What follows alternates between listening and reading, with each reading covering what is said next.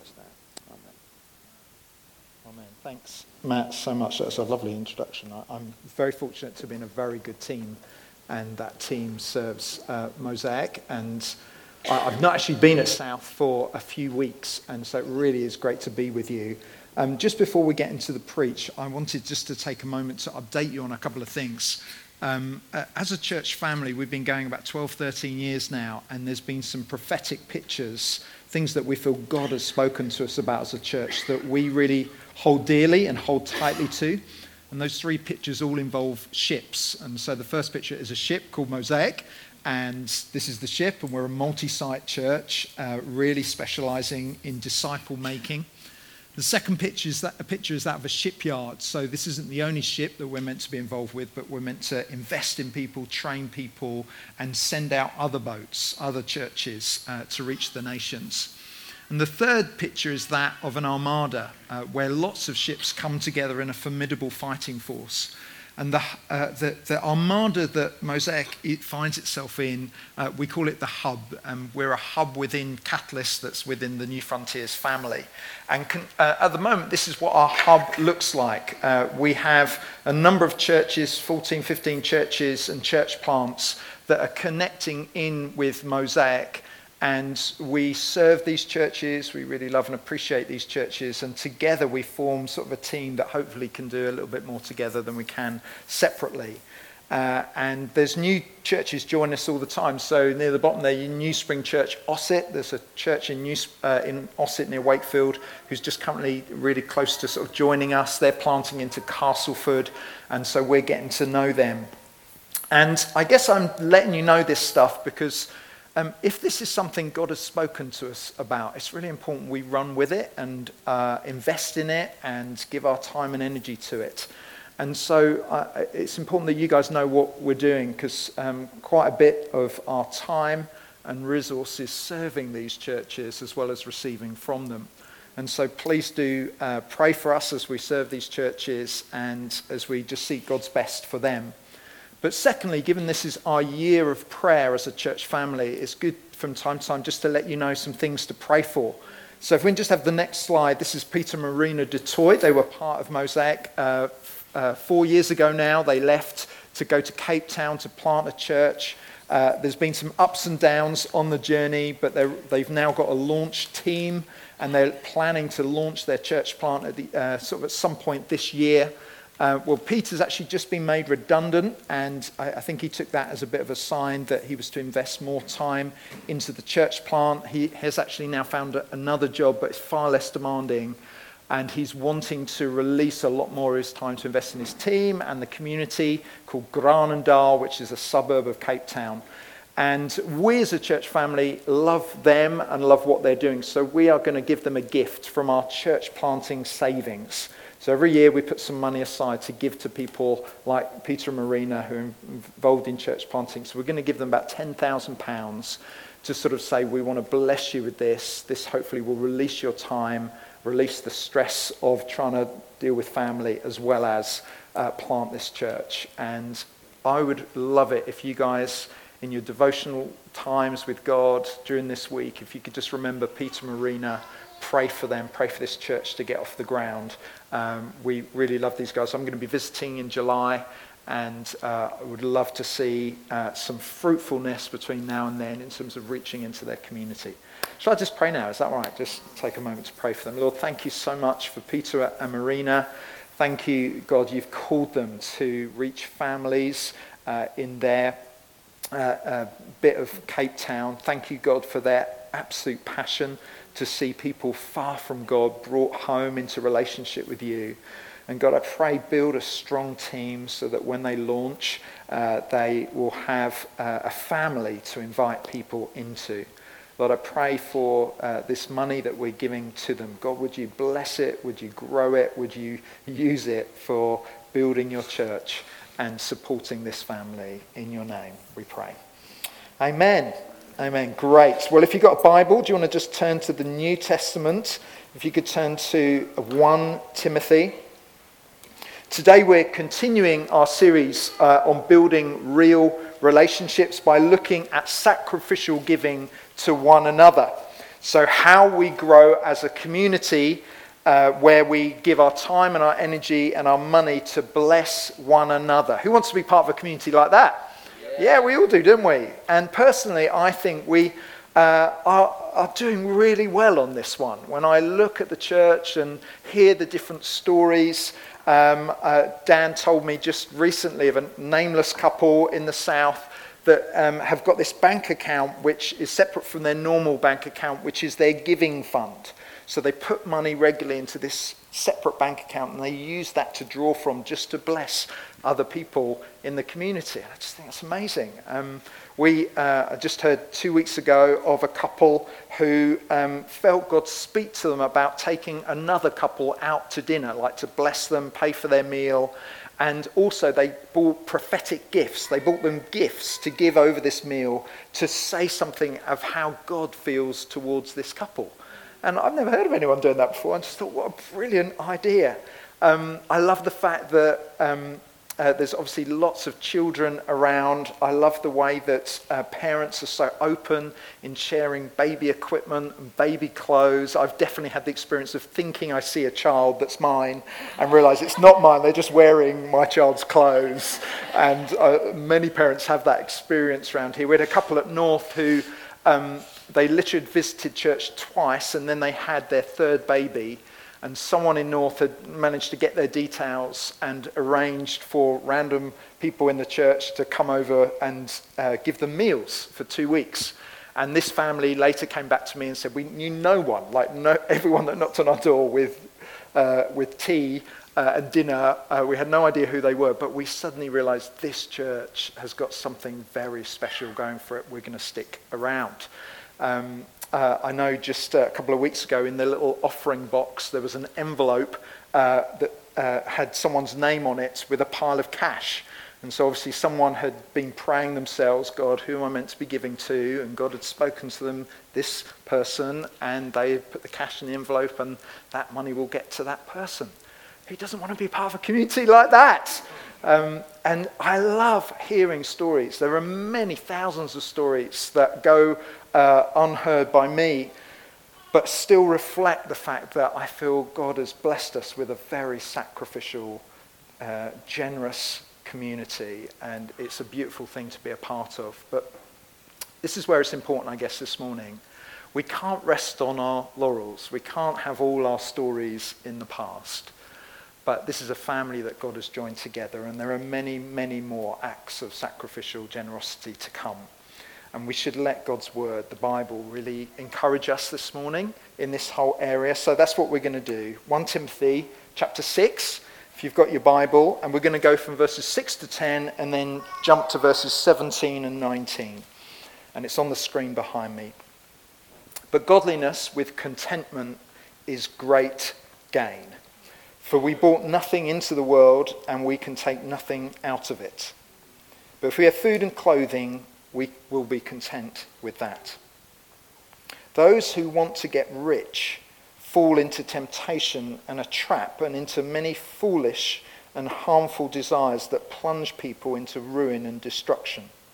For the love of money is a root of all kinds of evil.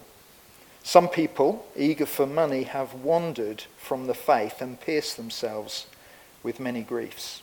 In verse 17, command those who are rich in this present world not to be arrogant nor to put their hope in wealth, which is so uncertain, but to put their hope in God, who richly provides us with everything for our enjoyment. Command them to do good, to be rich in good deeds and to be generous and willing to share. And in this way, they will lay up treasure for themselves as a firm foundation for the coming age, so that they may take hold of the life that is truly life. Should we just pray? God, we live in a world that uh, getting as more important than giving. And we live in a world where looking after our own needs comes way before caring for each other's needs. And God, we want to ask you for help to be different this morning. Help us to be rich in good deeds. Help us to find contentment in what we have. Help us to be open handed with our stuff. And deal with our greed, our insecurity, and lack of love, and encourage us this morning. I pray, especially those that are leading the way in this, that they would be encouraged to keep on running the race. In Jesus' name we pray. Amen. So, uh, our reading this morning from 1 Timothy is uh, written by the Apostle Paul, who's writing to his young apprentice, this uh, man called Timothy, and he's advising him over a very difficult situation that has arisen in the church. Some false teachers have come in and they're teaching some wrong stuff about Jesus, but they're also teaching or encouraging the church to love money instead of people. And verse 5b, which is just before what we read, says that these teachers think becoming godly is a means of getting rich. That's what they're telling the church. And so, to counter this argument, the Apostle Paul lays out an equation in verse 6 that uses the same words but twists the meaning completely. And this is the equation he, he uses in verse 6 but godliness with contentment is great gain. So, godliness plus contentment equals great gain. And just to break that down for you, godliness means the normal Christian life lived in relationship with God. Contentment is a word to describe a joy that is independent from things or possessions or circumstances. So Paul is able to say to another church in uh, Philippi, I've learned the secret of being content. That's the same word. In any and every situation, whether well fed or hungry, whether living in plenty or in want. So the secret is not in the stuff, but it's in Christ. I can do everything through him who gives me strength. So true wealth comes from knowing Christ because when you know Christ, you receive everything that's important to Him. Things like a reward, uh, your identity, your value, your security, all of that is found in Christ. So if you're not Christian here this morning, it's important you see that right at the start as we try and frame this discussion about being content and that contentedness leading to generosity. If you do not have a contentedness in life, you will never have generosity in play. And for us as Christians, we find that all in the person of Jesus. Because when you belong to him, then you receive all the stuff that truly makes you content. It's an incredible privilege. So, godliness plus contentment equals great gain. Great gain is measured in spiritual, not material value. It's not self sufficiency, but Christ sufficiency. So, um, this formula means this there is huge benefit for your soul in being content in your life with God. There is a huge benefit for your soul in being content in your life with God. So, no matter how stormy it is outside, your inner sense of peace is worth a million pounds. In the contest between the richness of having and the richness of giving, then the richness of giving with God wins hands down. In other words, you'll never find contentment outside a life with God. Amen? Everyone believe that? And this is the point. If we get this down, if we live by it, Paul says, then it will mean you can live a generous sacrificial life that makes us rich in the life to come. And he says that right at the end of verse 18. He says, Command them. He says, if you get this principle in place, verse 18, command them to do good, to be rich in good deeds, and to be generous and willing to share. And in this way, they will lay up for themselves treasures as a firm foundation for the coming age, so that they take hold of the life that is truly life. So, a community that is content in God is free from having to acquire stuff and free to be rich in good deeds and willing to share. Now, I once heard of a preacher who, to try and illustrate this stuff, he um, had on stage or behind him lots of different props. And they were things that uh, uh, we have in life that we think bring us gain. So he had like a toy car and a toy house. I think he had like a mini desk to represent work. And basically, this preacher, as he sort of roamed the stage, he kept on placing red stickers on all the different items that he had collected at the front. And each sticker had the same word on it, and the word was temporary. And he said this everything I put a sticker on is temporary, it will not last, it will fade away. We invest our emotions in these things because when we acquire them, it gives us a little thrill. And we think that thrill will last, but it does not. It fades, and eventually so will what we acquire. If you are living for what you see up here, then you are living for what is temporary temporary satisfaction, temporary fulfillment, temporary meaning. It will come to an end, but you never will. It will leave you with a terrible emptiness. And the preacher just kept on putting these stickers on these various things temporary, temporary, temporary.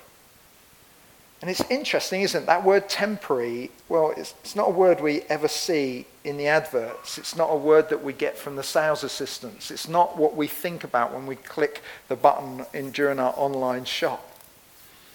There is only one thing in the room that isn't temporary, the preacher continued. There is only one thing, one item that you will be allowed to take with you from this life to the next. And at this point, he had a little girl join him on stage, and he put a blue sticker on the collar of her dress, which said forever. When you get to the end of your life and you take your last breath, what did you want your life to have been about? What will make us rich in the eyes of God? What will bring us great gain in this life and the life to come? Is people. Investing in each other and our relationships giving away instead of giving to ourselves. And if you like, you could draw up a table. If we can have this slide, the things that are forever and the things that are temporary. The things that are forever, well, it's God and it's other people, it's my soul, it's the acts of love that we experience in this life. But the things that are temporary, the things that we tend to invest in, our possessions, our money, our pleasures, our titles, positions, security, power, health, physical attractiveness, and youth. They're all things that don't last. And that, this, if you like, is what our text is about this morning. Rejecting the lie that acquiring stuff makes us happy for the long haul. Believing godliness plus contentment is great gain. And that should release us and lead us into sacrificial giving in community, which counts forever. So, if we're to summarize our text as a formula, next slide godliness plus contentment equals great gain and sacrificial giving.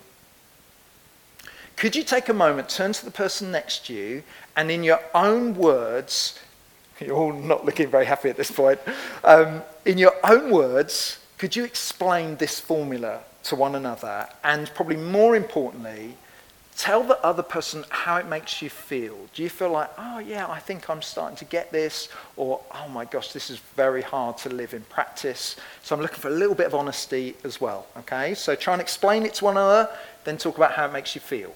All right? You've got two minutes. Just give it a go.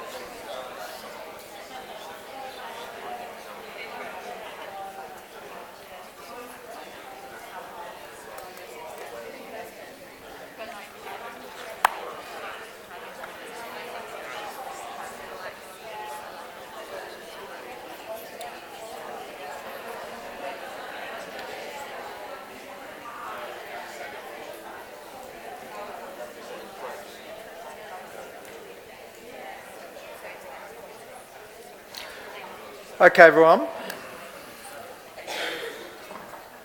So, a little bit of confession. Um, this is uh, as I thought about how I feel towards this. Um, hopefully, I'm not the only person in the room feeling this. But um, I, so I'm, I get it and I appreciate it and want to live in it.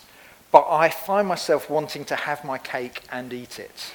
So I want luxury and I want to invest in nice things and I want to give, but the problem is there's never any money left to do the giving because I've spent it on my stuff. I think the Apostle Paul totally understands that this little church that he's writing to also like really struggles to live in the good of this.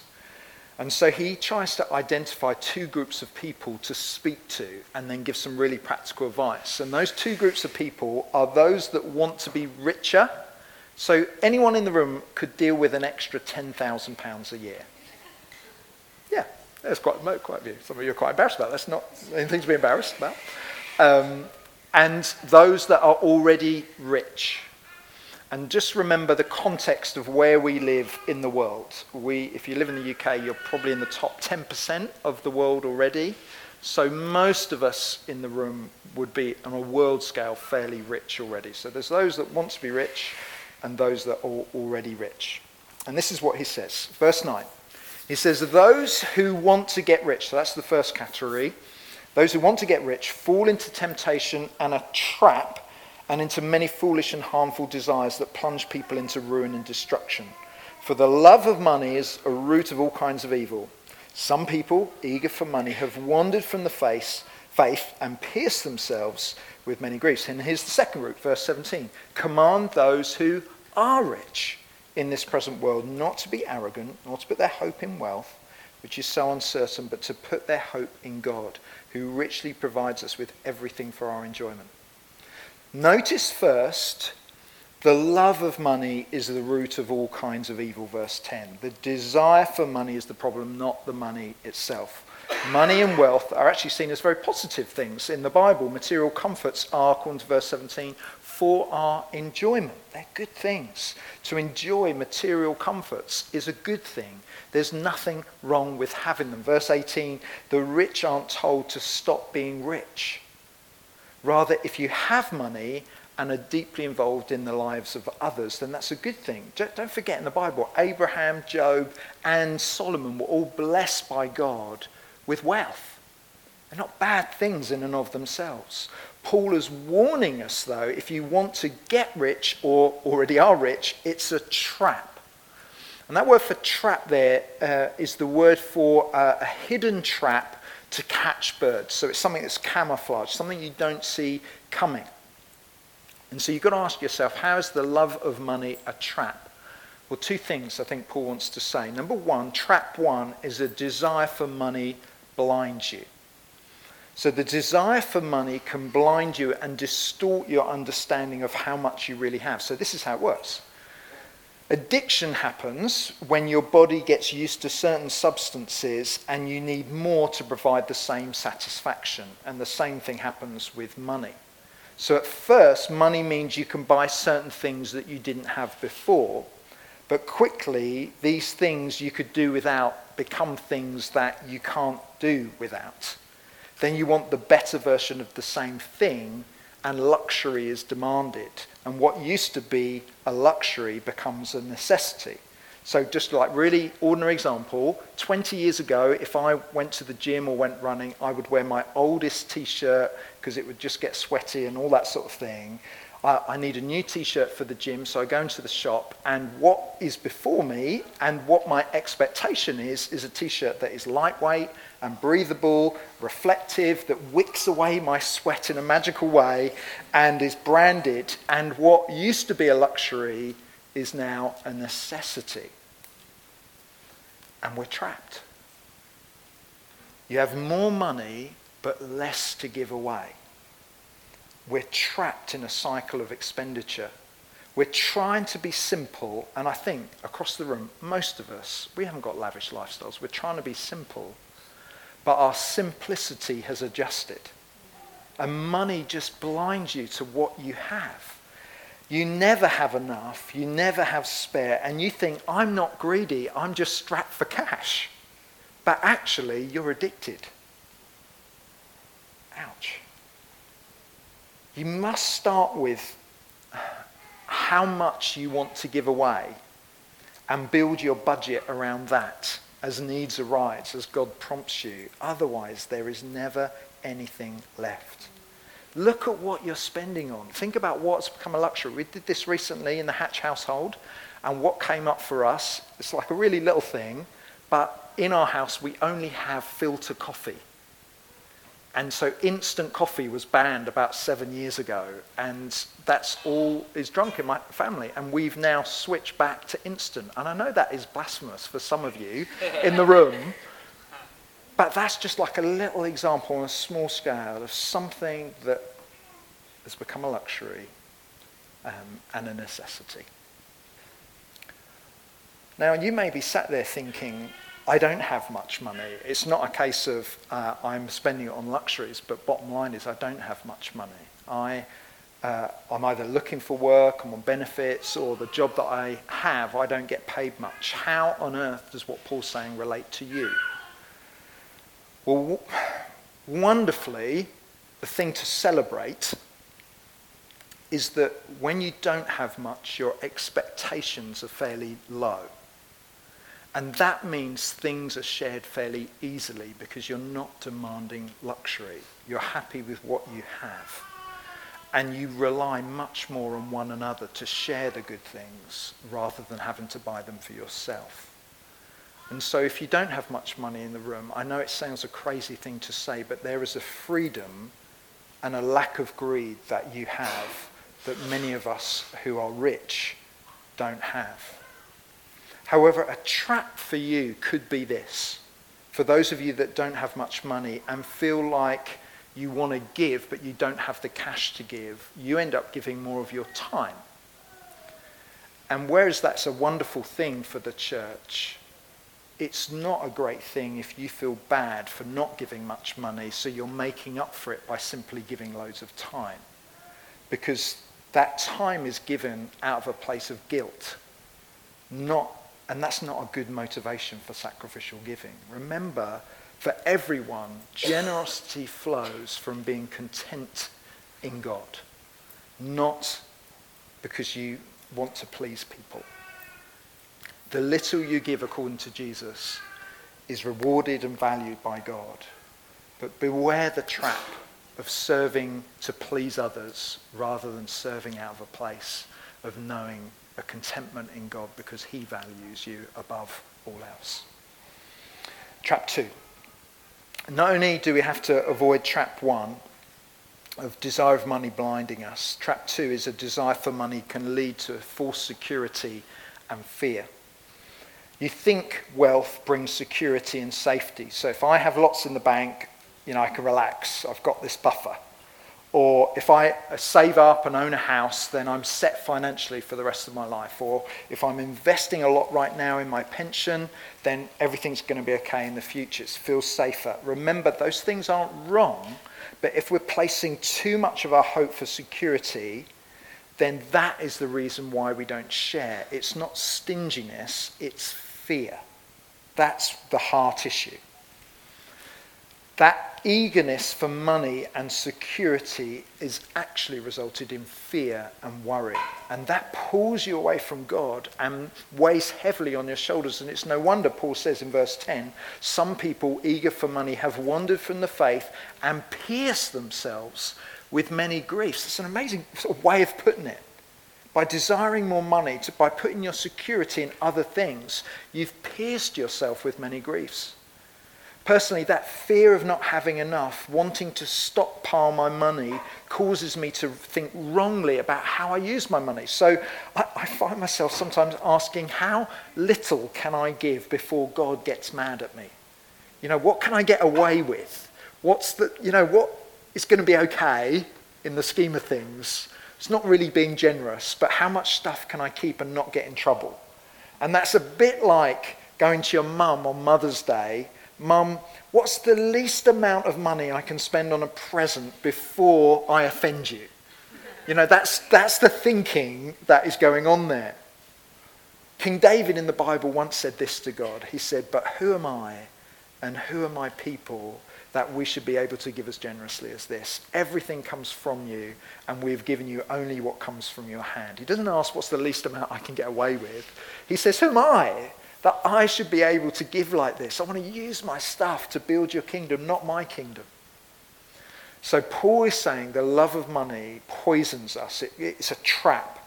And there's two traps. The desire for money blinds us, and secondly, the desire for money leads to false security and fear. So I just want to ask you this morning, have luxuries become necessities in your life? Are you waiting to have more before you share more? Are you waiting to have more before you share more? I just want to say it's never going to happen. It's never going to happen. Are you willing to share what you have? I remember Pip and I, when we first got married, we bought our first car. And it wasn't a great car, but it was our first car. I can remember lending it to someone in the church. And they brought it back, and it had a huge sort of damaged bumper a big hole in it, and the rest of the car was absolutely fine, but just and they never said anything. Just sort of like dropped it back, and it was a couple of days later, like, where's that come from? And I could just feel myself just wanting to retreat from sharing stuff. And it, it, it, they should have obviously apologized and paid me lots of money to get it fixed and all of that. But just, you know, I felt something retreat in me. Have you, have you experienced that? Um, just two weeks ago, we, we, we bought a new lawnmower. So our old one has finally given up the ghost. Uh, I think growing up in the church, we were, we were often the oldest in the church. So that lawnmower has been borrowed by everyone uh, many, many times. And it's been a joy to do that. But it's fascinating. We bought a new one two weeks ago. And my first thought was, I'm not going to tell anyone that we've got a new lawnmower. and I've blown that now, obviously. But I just felt myself wanting to, I just want it for myself for a bit. No, just while it's new, just so I can get that temporary I mean, you think my life is so sad, don't you, right now? In your income bracket, in your neighborhood, the things that are taken for granted, have you succumbed to what the norm is? So we always adjust to where we sit in the pecking order. And we always think, oh, we give more than them. Have you just adjusted to the norm with what it's okay to buy? Do you look on others more well off than you and say, I'm living more simply than them, so I must be okay? Are you simply keeping up with those around you, but actually it's killing sacrifice and generosity? Listen, if we find our contentment in God, this is true. The more money you have, the bigger the difference between how you could, could live and how you actually do. Do you get that? The more money you have, the bigger the difference between how you could live and how you do. See, listen, are you looking, Mosaic Church, are you looking to God and saying to Him, where can I use my stuff generously? Are they financial gifts? Are they lifts to the airport? Is it dog sitting? Is it babysitting? You know, where can you give your stuff, your time, your finances to bless this community? Let me summarize. Um, Oscar Wilde wrote a book called The Picture of Dorian Gray. And it's the story of a man who sells his soul for ceaseless youth and beauty. So old age just can't touch him at all. And everyone marvels at this man. It marvels at his eternal youthfulness. But his beauty hides a soul marked by greed and lust and giving, uh, sorry, getting, not giving. And in the story, there's a painting of him which shows the condition of his inner life. And so initially, the face in the painting is as handsome as he is in real life, but his sin begins to be reflected on the canvas. Every act of deceit, every moment of greed, every bit of selfishness becomes another wrinkle or pockmark or twisted feature until at last the face of the painting is too hideous to bear. So he hides it away in the attic. And in the end, when death comes to Dorian Gray, the painting is who he has become. Dorian Gray is, if you like, the opposite of what the Apostle Paul uh, is saying in the life that he's calling us to. Outwardly, Dorian Gray is renewed every day. Everyone envies his beauty, but inwardly he is wasting away. And I wonder how would we would live differently if the conditions of our souls was as visible as the condition of our bodies. If you don't have a you, you don't have a painting that's hidden away in the attic, but you do have a soul. And Paul is saying, if you want your inner life to thrive, if you want your soul to thrive, learn contentment with God. And if you learn that, you will be someone who gives sacrificially to others. So godliness and contentment equals great gain and sacrificial giving. Who wouldn't want to be part of a community like that? Do you want to stand with me? Let's pray.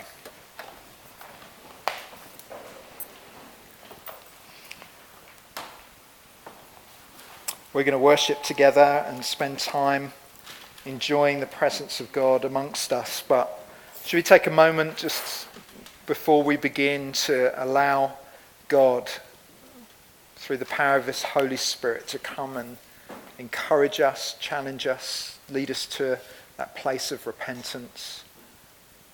Should we just give Him permission to make us a community that truly find our contentment in Jesus? not in the stuff we have.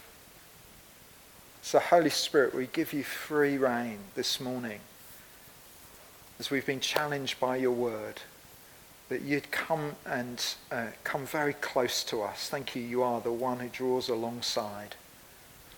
And ask God that you would do that, both those things. You would encourage us where you see us learning bit by bit how to be a generous community, but also, God, would you challenge us afresh? Would you help us to see what truly counts for eternity? Forgive us, Lord, where we just get that all wrong and we live for temporary things. And God, we so want to be a community that's attractive to those that are yet to put their trust in you. Want to be a family that takes care of the needs within it. And Lord, I want to say, I want to be part of, of that. I don't want to just receive. I want to give into this community. Please help us by your grace. In your powerful name we pray. Amen.